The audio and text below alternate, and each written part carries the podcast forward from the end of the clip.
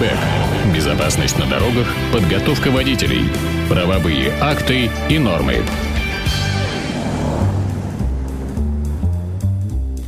Здравствуйте, в эфире программа Airbag, в студии ее постоянный ведущий Дмитрий Попов. Добрый день, Дмитрий. Здрасте. И также Александр Ромашова здесь присутствует. Программа выходит при поддержке учебного центра «Нево-класс». Подготовка водителей по современным технологиям доступна, качественно, открыто. Дмитрий, сегодня мы поговорим о том, что неизбежно происходит каждый год. Ремонт дорог, как правило, в летний сезон это случается. Ну и, соответственно, перекрытие, город встает. И почему вот так случается, Прыжки что... на грабли. Да, да, ну можно и так сказать. Наш национальный вид спорта прыжки на грабли. Саш, кто должен регулировать движение? Вот честно, я вот... У меня вопрос такой возник, неожиданный совершенно. Светофоры, да? Не, ну, бог с ними, со светофорами. Вот как-то хочется найти кого-то, кто, кто виновен в том, что движение не регулируется. Вот как по мнению вот, начинающего водителя... А мне кажется, что вот э, это не только начинающий, это еще, когда я выступала в роли штурмана преимущественно, мне всегда казалось, что представители ГИБДД должны находиться как раз вот в этих горячих точках города, Где- там, где, в- где-то не работает рядом, светофор или и так далее. Они прятаться по кустам э, и не выскакивать, Мне, в принципе, пугая- нравится, так сказать, тема, что это представители ГИБДД. То есть есть версии, что кто-то еще другой. Нет? Нет. Нет, то есть э, вот у нас, у обывателей простых и непростых в том числе, э, основная мысль, которая свербит, что это, это задача ГИБДД, поскольку у нас там э, джингле звучит о том, что у нас правовые акты и нормы, то, соответственно, открываю закон о полиции и читаю там в перечне функций, что полиция должна, так сказать, ее обязанности. Обязанностями полиции является регулирование дорожного движения. Ну вот я к тому и говорю, то есть они уже разгребают э, существующий порядок вещей, а вот кто создает этот порядок вещей, вот это вот, э, это вы- лучше Не, у вы ответите. э, Не, нар- народ привык еще как бы относиться к ситуации, когда появляется инспектор на кнопке или на руках. Народ привык к этой ситуации относиться, что там, где он появляется, там он обычно как раз генерирует пробку. То есть не является как раз растаскивальщиком, а генерирует пробку. Наверное, ну, может, в этом есть, конечно, в каждой шутке есть доля шутки. Вот. Э, Но принципиально важно, что регулирование движения, вот я акцентирую на этом тысячи раз внимание, что регулирование движения – это функция полиции. Это ее обязанность прямая, которая записана в так нелюбимом нами законе и так далее, и так далее, и так далее. Я к чему это дело говорю? Потому что вот по итогам вчерашнего дня, так сказать, все вопросы, все вопросы у тех, кто не попал на работу, потому что вчера огромное количество, если кто наблюдал Яндекс пробки Васильевский остров, то по состоянию где-то на 11 часов дня длина хвоста по Большому проспекту была до 22 линии, если кто не знает. То есть некоторые граждане на работу, я так понимаю, так и не попали. То есть развернулся и пошел на выход. И до свидос. И все. Вот. Э, Так вот, все эти вопросы надо адресовать в управление ГИБДД, потому что это их прямая функция, задавайте им вопросы. Ну, понятно, май начался, там как бы мы занимаемся, соответственно, э, ремонтом дорог. Понятно, что мы ремонтировать дороги не умеем. Понятно, что мы по одним и тем же адресам идем второй, третий раз и так далее, и так далее, и так далее.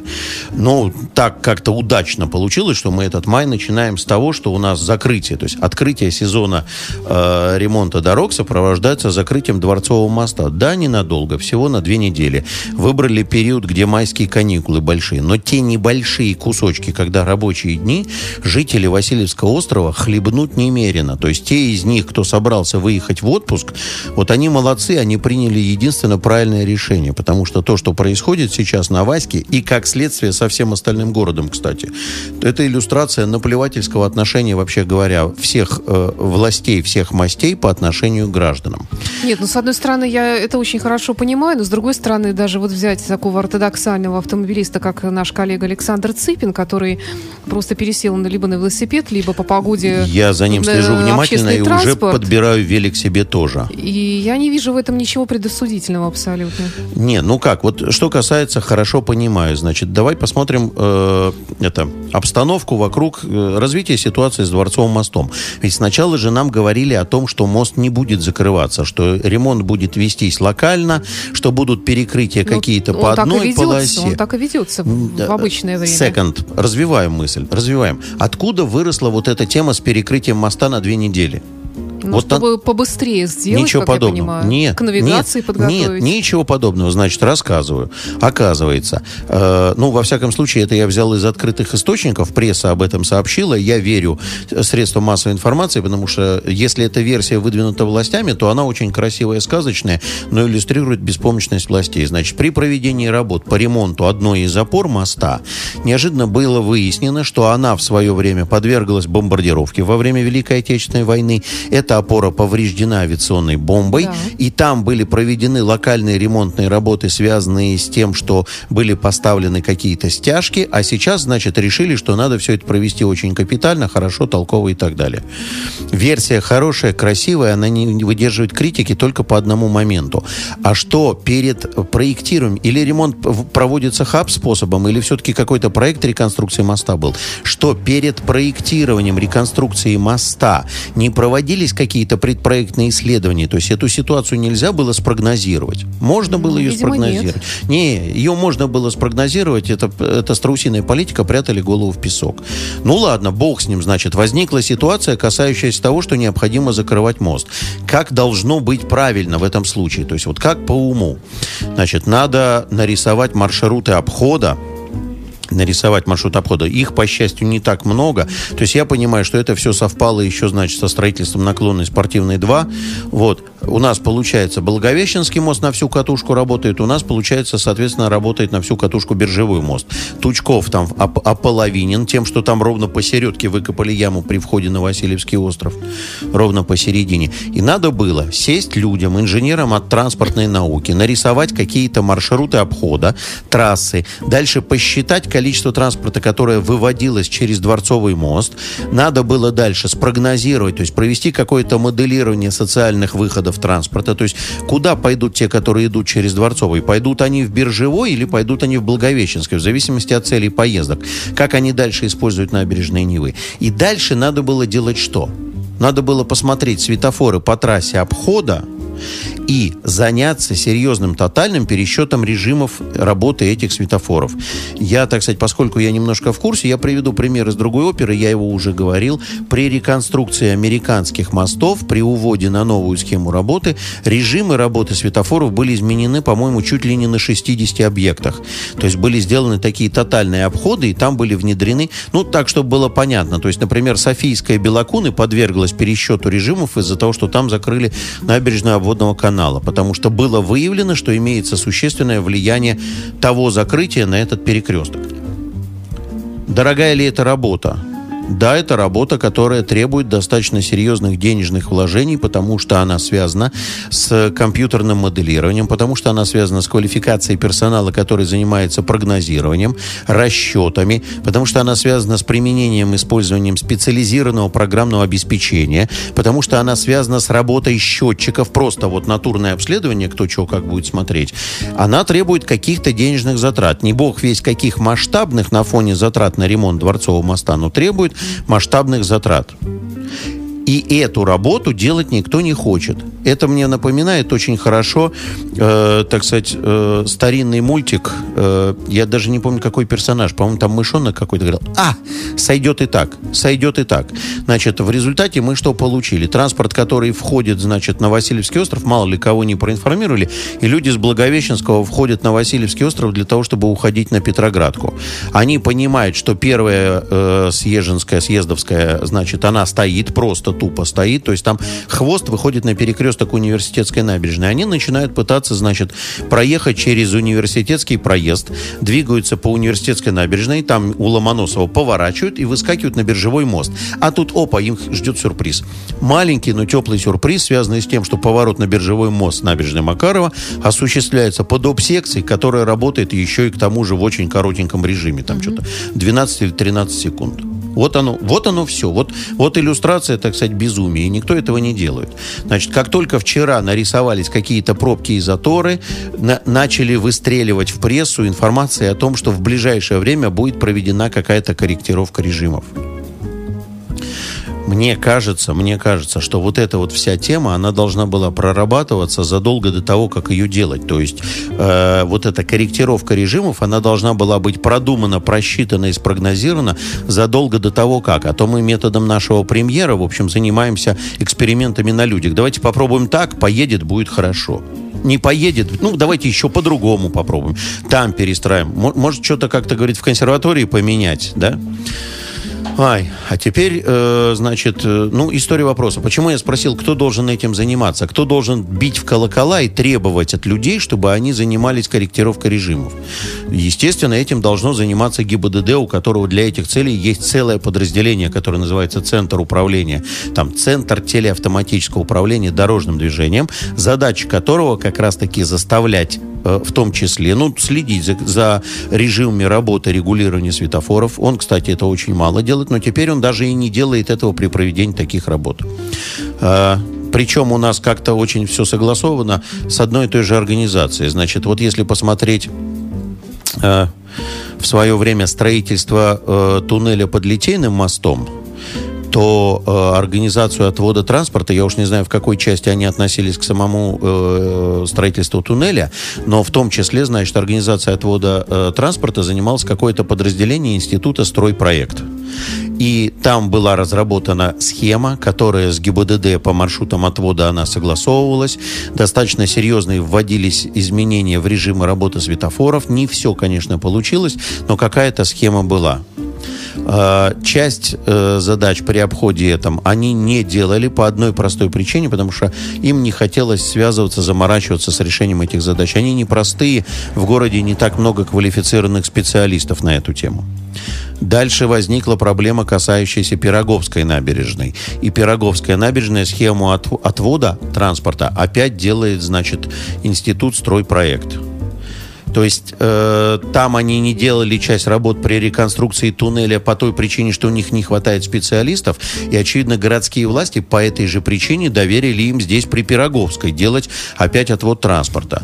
В результате мы имеем то, что имеем. То есть, например, на Самсоневском проспекте э, стоит при, э, в начале одностороннего движения Самсоневского в сторону Гренадерского проезда стоит светофор по временной схеме расставленный в желтом мигании хроническом тотальном, которая сделана непонятно для чего. Также, кстати, стоит и светофор э, при въезде на мост Свободы с той стороны, со стороны Петроградки. Он всю дорогу в желтом мигании, для чего он там нужен, непонятно, по временке, то есть деньги выброшены. Но это потому, что от большого мастерства, то есть так, высокая квалификация. Дальше, значит, смотрите, пойдем Пойдем это этапы большого пути Института стройпроект в деле организации движения в городе при строительстве работ. Строительство северного участка ЗСД северный участок западного скоростного диаметра, там, где у нас на выходе из города Приморский проспект, улица Савушкина и так далее. Всем памятны крики в прессе об этих их эпохальных пробках на Планерной, эпохальная пробка на Приморском проспекте на Савушкина, скандальный известный светофор напротив гипермаркета. Это было чудо. Просто вызывной пешеходник по временной схеме расставили. При этом кнопка для вызывного пешеходника находилась с одной стороны оригинальное решение. Я так, я так понимаю, что гипермаркет проплатил этот светофор, потому что можно было перейти в гипермаркет, а из него вернуться было нельзя, если только не будет милости тех, кто навстречу идет. И светофор, который там под ЗСД тоже стоял, это тоже классика жанра, так сказать. Это, так сказать, еще один этап большого пути Института стройпроект. И вот сейчас мы имеем дело с Васильевским островом. Так, если кто знает, с кого надо спросить, надо спросить с Института стройпроект, который занимается решением вопросов по организации организации движения на Васильевском острове при проведении реконструкции Дворцового моста. Они этого ничего не делают. Режимы работы светофоров, если и будут откорректированы, то пальцем в небо. То есть, во всяком случае, во всяком случае, почему? С чего все началось у нас? С ГИБДД, да? Вот ГИБДД, которое должно контролировать вопросы, связанные с регулированием движения, в настоящий момент никакого отношения к регулированию движения, к режимам работы светофоров не имеет. Ну, то есть, во всяком случае, начальники руководители ГИБДД, которые за это отвечают, всячески уклоняются от того, чтобы заниматься вопросами, связанными с режимами работы светофоров занимаются совершенно посторонние люди, которые ни в коем случае не будут нести ответственность, в том числе и уголовную, в случае, если, не дай бог, что произойдет. Я почему говорю уголовную? Потому что огромное количество народу не попало, в общем-то, э, э дому, э, на работу э, вчера по одной простой причине. Просто потому, что они не смогли уехать с лучшего в мире Васильевского острова. Они просто не смогли выехать. Кстати, должен заметить наш коллега, наш с вами коллега, Саш, Юра Белоусов. Угу экс-водитель Санкт-Петербурга, а сейчас, Яндекс, а, да. а теперь Яндекс, да. Вот он незадолго до, я не знаю, где он нарыл, он незадолго до закрытия Дворцового моста проявил озабоченность и выложил в социальных сетях, что, ну, выложил схему объезда закрытия Дворцового моста и поставил большой знак вопроса, а где же корректировка режимов светофоров, почему никто этим не занимается mm-hmm. и не заботился. Но мы с ним там перепостились какой-то информацией, и в результате пришли к выводу, что никому это не надо всем по барабану. Ну, как будет, так и будет, как бы. Не уехал на работу, ну и не уехал, да и бог с ним. Почему-то никто не хочет э, задаваться этим вопросом. Э, на настоящий момент, кстати, что хочу сказать, у нас существует административно-техническая инспекция, которая регулирует вот эти все вопросы, связанные с перекрытием организации движения. И она издает распоряжение на перекрытие движения. Так вот, э, я уж не знаю, в межведомственной комиссии сидит сейчас сотрудник от ГИБДД или нет. Если нет, то это будет вообще как бы за гранью. То есть мы перекрываем движение, ограничиваем его в общении без участия ГИБДД. Это э, немножко нас возвращает с вами в тему тему нашего прошлого разговора по поводу э, моих вопросов Путину. Так может разогнать их тогда как бы? Вот, вот, вот я задаюсь вопросом. Центр телеавтоматического управления дорожным движением. Какие телодвижения сделали для того, чтобы откорректировать режимы работы светофоров при э, закрытии Дворцового моста? Надо их разогнать и не морочить голову гражданам. Пусть они знают, что нету в городе подразделения от ГИБДД, которое ведает режимы работы светофоров. А, Теперь, возвращаясь, так сказать, э, к вопросам, связанным с организацией движения, немножко с другого конца хотел зайти. Хотел рассказать новость интересного свойства. У нас с вами 2 мая будет торжественное открытие второй сцены Мариинского дворца, Мариинского театра. Дворец это другое место, там с парковочными Съедутся местами. друзья театра хорошо. и президент Российской Федерации. Вот, я думаю, что для президента Российской Федерации парковочное место найдут. Я постараюсь 2 мая Может быть, быть даже на специальную даче. вертолетную площадку? Да, бог с ним, как бы. Вот, вот он меня менее всего беспокоит, меня интересует, так сказать, почему при э, строительстве такого эпохального центра притяжения транспорта, я так понимаю, что господин Гергиев предполагает, что вторая сцена будет работать гораздо интенсивнее, чем первая, и она построена под большее число зрителей, и потом эту закроют на реконструкцию, но какое-то время они в параллель будут работать. Так вот, там вообще... Там, не, даже тротуара нет. Не решены вопросы по поводу парковки транспорта. Не говоря про парковку. Да. Нет, та, та, нет. Ну, сказали бы, давайте езжайте на метро. На каком метро я туда поеду? На маршруточке от метро. На какой маршруточке от метро? Там нету маршруточки, чтобы добраться от Есть. метро. Есть. А от от Садовой, от Нарвской ходят Ну, вообще рядом. Вот это вообще рядом. Ездят. Я, я Автобус представляю себе, старинный. Да, полторы тысячи зрителей или сколько там их, и они на маршруточках. На значит, автобусиках. Ну, ну, смешно, да. Ну, Дмитрий, ну, раньше не было такого обильного движения, тем не менее, в театр гораздо больше, мне кажется. на лошадях. людей. Да ни на каких не лошадях. На повозках. советское время, Нет, когда ну, в было какое меньше машин. советское ну, время? В какое? И прекрасно все добирались каким-то образом. Рассказать, как добирались в советское время в Вы Мариинский театр. рассказывать. В Я- я Кировский точно так же театр, добиралась. В Кировский театр На- на- в советское на время автобусе, на добирались на два. трамвае. И, ну да, трамвай. кстати. Ну, давайте Да, поговорим да, про согласна. трамвай. Добирались на Ну, трамвае, так или на нет? втором автобусе? Нет, на трамвае добирались. Я ездил по абонементу Пушкин в музыке. Добирались на на, втором трамвае. автобусе. Ну, есть сейчас трамвай там? Трамвая нет, но двойка ну, ходит. все, двойка ходит.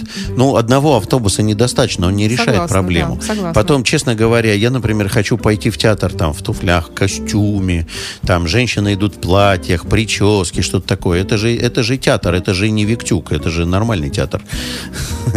Вот.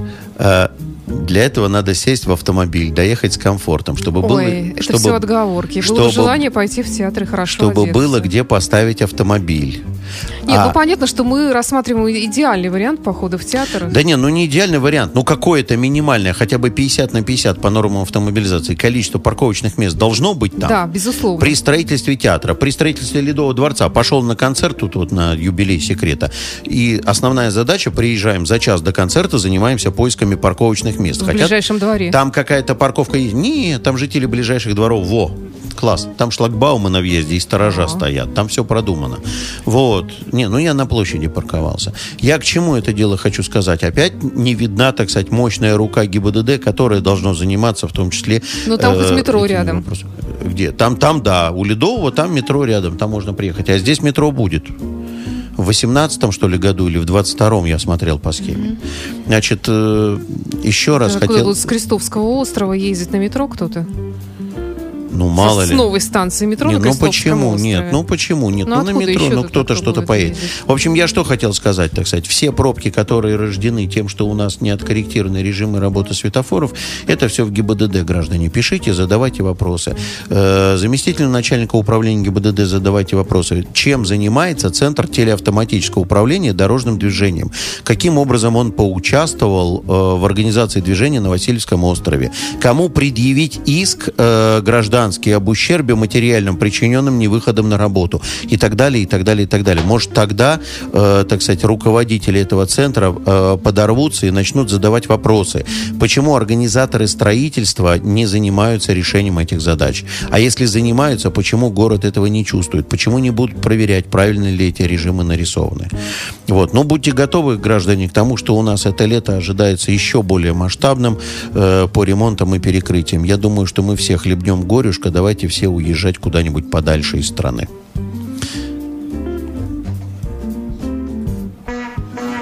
Airbag. Airbag. Дмитрий, у нас тут есть ряд вопросов. Э, ну, во-первых, э, имеет ли гражданин право вообще не общаться с инспектором ГИБДД, сославшись на статью 51 или временную потерю речи? Э, статья 51, э, она, по-моему, по поводу не свидетельствовать против себя и своих ближайших родственников. Ну, если речь идет об обмене информацией при помощи речевого аппарата, да бога ради. Ваша задача предъявить ему документы, предусмотренные правилами дорожного движения. Он подходит, представляется вам, вы ему передаете для проверки документы, а дальше хотите вы говорить, не хотите говорить, это ваши личные дела. Вот. Я не думаю, что это положительный тренд, потому что в этом случае вы утрачиваете способность давать объяснения в защиту самого себя, не в против, а в за. Так, Зверинская улица, Пушкарская. Если останавливается останавливаться у знака «Стоп», то ничего не видно по Пушкарской улице. Как быть в такой ситуации? Ага в такой ситуации... Я уже не, не раз сталкивался, кстати, с этой ситуацией. Такая же ситуация возле Лытина, набережной Карповки, там на перекрестке э, Попова и какой-то маленькой улочки, не помню название, тоже знак «Стоп» повешен достаточно далеко от перекрестка. И их на каждом шагу, кстати, очень много, которые висят достаточно далеко от перекрестка. А, дело в следующем э, правила дорожного движения в отсутствии стоп-линий говорят, что не надо не у знака останавливаться, а надо останавливаться перед краем пересекаемой проезжей части. А знак вы оставляете позади себя. Поэтому и там, Зверинская, Пушкарская, и на всех остальных случаях, если стоп-линии нету, то в этом случае вы выкатываетесь, встаете на, на границе, значит, среза пересекаемой проезжей части, и там треугольник видимости будет соответствовать здравому смыслу, то есть вы будете видеть приближающийся транспорт. Э, хорошо, еще вопрос. Тут, я понимаю, тоже по перекресткам. Улица Мира, Кронверская улица. Очень сложный перекресток. Как проезжать и где нужно останавливаться, а где нет? Улица Мира, Кронверская, а еще там Воскова и еще там еще какая-то Плуталова, по-моему. В общем, там, короче, там такой транспортный коллапс. Это спасибо Петру Алексеевичу и всем его последователям, которые построили наш город, потому что еще есть пара-тройка таких перекрестков, которые здравому смыслу автомобилиста не поддаются. Это, например, э, Съезженская, Пушкарская тоже там. Э, сложнейшая конфигурация, и, к сожалению, полезных советов могу дать только каких. Значит, останавливаться надо четко, если есть есть в зоне перекрестка стоп-линия, там стоп-линия при движении по Кронверской есть перед э, въездом в створ улицы Мира. Что касается выхода с перекрестка, там, где пешеходный переход на выходы по Кронверской, там стоп-линии нету. И поэтому мы уступаем дорогу пешеходам и не стоим, а выезжаем с перекрестка. Угу. Но это никак не решает проблемы, которые возникают по улице Мира, потому что хвост по улице Мира в сторону Каменноостровского плотный весь доверху, и поэтому все, кто въехали на перекресток, в том числе с поворотом там налево и направо на улице Мира, они с него уйти не могут. Там э, повод для дорожно-транспортного происшествия огромный. Это та ситуация, которая иногда в литературе описывается, разъезжаемся по договоренности, то есть снижаем скорость mm-hmm. до минимально безопасных значений. Вот так вот. И еще один перекресток солидарности Дебенко. Как выполнить разворот, двигаясь по улице Дебенко? Эм, бам -бам -бам -бам -бам. Пытаюсь представить это место. Нет. С трудом. Нет, э, Саш. Это, это, это, э, значит, Невский или Красногвардейский, наверное, Невский район. Ну да. А, да. Значит, это один из тех примеров, которые я привожу. Вот, например, еще я э, э, рисую на занятиях. Улица Ланская переходит в улицу Железняка, если там перекресток, она так поворачивает, загибается. Это то место, где солидарность плавненько переходит в улицу Дубенко с поворотом направо туда, к метро даль. А, там вообще вызывает вопросы перекресток ли это, потому что, вообще говоря, две улицы сходятся, да. и там еще есть примыкание, такая грунтовая дорожка, угу. но она на картах города а, улица в гаражи уходит, улица Лап Лопатина, по-моему. Лопатина, Лопахина, что-то такое. Лопатина. Вот э, двигаюсь, если я по солидарности или я двигаюсь по Дыбенко, то я, соответственно, выполняю разворот с трамвайных путей, которые там, наверное, в страшном состоянии, потому что их никогда не переделывали. Значит, надо заезжать на трамвайные пути. Единственное, есть вопросы. Перекр... Если это перекресток, то в этом случае нормально. Встаю в зоне перекрестка еще в створе улицы Лопатина, э, уступаю дорогу встречному трамваю, встречному транспорту и разворачиваюсь с трамвайных путей. Нормальная такая тема. А не э, не думаю про то, что это участок дороги с ограниченной видимостью. Но это как раз ситуация такая, которая называется спорная, неустранимые сомнения в виновности лица по делу, о котором дознание проводится. И в этом случае должно трактоваться в пользу, соответственно, э, гражданина, но наши сотрудники То есть гражданин, ГИБДД... проезжая, двигаясь в сторону этого перекрестка, должен заранее настраиваться на судебное Значит, разбирательство? Нет, нет, нет. Как водитель я бы поступил как? Как водитель я бы, например, доехал бы до какого-то прямого участка, ушел бы с этого спорного места, доехал бы до прямого участка и развернулся бы на прямом участке, обеспечил бы безопасность, и было бы хорошо. Ну, да. А в этом месте просто вообще не рыпался, потому что разворот это не каждую секунду мы это выполняем. Дмитрий Попов был в студии радио Фонтанка FM. Большое вам спасибо. Это программа «Airbag». И программа выходит при поддержке учебного центра «Него класс». Подготовка водителей по современным технологиям доступна, качественно, открыта. До встречи. Всем спасибо и всех с наступающими праздниками и Пасхой. Спасибо. До встречи.